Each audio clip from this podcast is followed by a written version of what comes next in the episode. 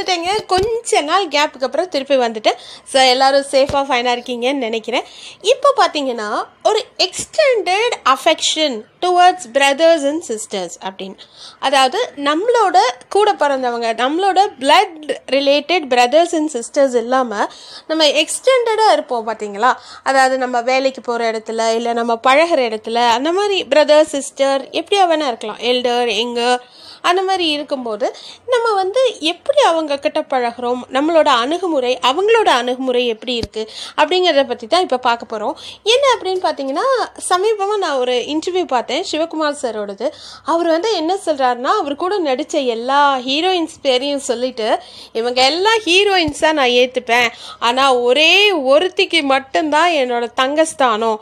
அது வேற யாரும் இல்லை ராதிகா அப்படின்னு சொல்லிட்டு மேடலையே சொல்லி பயங்கரமாக கிண்டல் பண்ணி கேலி பண்ணுறாங்க அந்த அண்ணன் தங்கைங்கிற பாண்டிங் வந்து அன்பீட்டபிள்ங்க அதாவது உண்மையான பாசம் ஒருத்தர் மேலே நம்ம வச்சோன்னா அந்த பாசம் எப்படியும் ஜெயிக்கும். சரிங்களா? அது என்னமோ வேணா இருக்கட்டுமே அவங்க பேசாமல் இருக்காங்க. ஏதோ சில பல காரணங்களுக்காக ஏதோ சண்டை என்னமோ ஒரு மிஸ் அண்டர்ஸ்டாண்டிங் இருக்குது இந்த மாதிரி இருந்தால் கூட கண்டிப்பாக ஒரு நாள் வந்து சக்சீட் ஆகும்.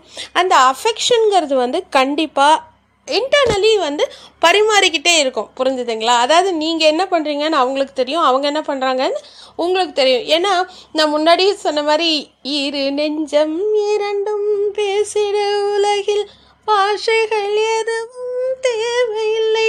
இப்போது ஒரு எக்ஸாம்பிளுக்கு எடுத்துக்கோங்களேன் நான் வந்து ஒன்று நினைக்கிறேன் அப்படின்னா இப்போ நான் அண்ணனாக கன்சிடர் பண்ணக்கூடிய ஒருத்தர் வந்து அதையே நினைப்பார். அதையே செய்வார். ஓகேங்களா? இல்லை தம்பியாக நினைக்கிற யாரோ ஒருத்தர் வந்து அதையே செய்வாங்க. அப்படி இருந்தால் வந்து கண்டிப்பாக அங்கே வந்து ட்ரூ அஃபெக்ஷன் இருக்குது அப்படின்னு அர்த்தம். இல்லைங்களா? ஸோ இந்த மாதிரி உங்களுக்கு எக்ஸ்டெண்டட் அஃபெக்ஷன் எப்படி இருக்குது இந்த மாதிரி எதாவது நீங்கள் ஷேர் பண்ணியிருக்கீங்களா மிஸ் அண்டர்ஸ்டாண்டிங் எப்படி ஓவர் கம் பண்ணியிருக்கீங்க எப்படியெல்லாம் ஓவர் கம் பண்ண முடியும்? மிஸ் அண்டர்ஸ்டாண்டிங் வராமல் எப்படி தடுக்க முடியும்? இந்த மாதிரி சில பல டிப்ஸ் ஏதாவது இருந்தால் சொல்லுங்கள் தேங்க்யூ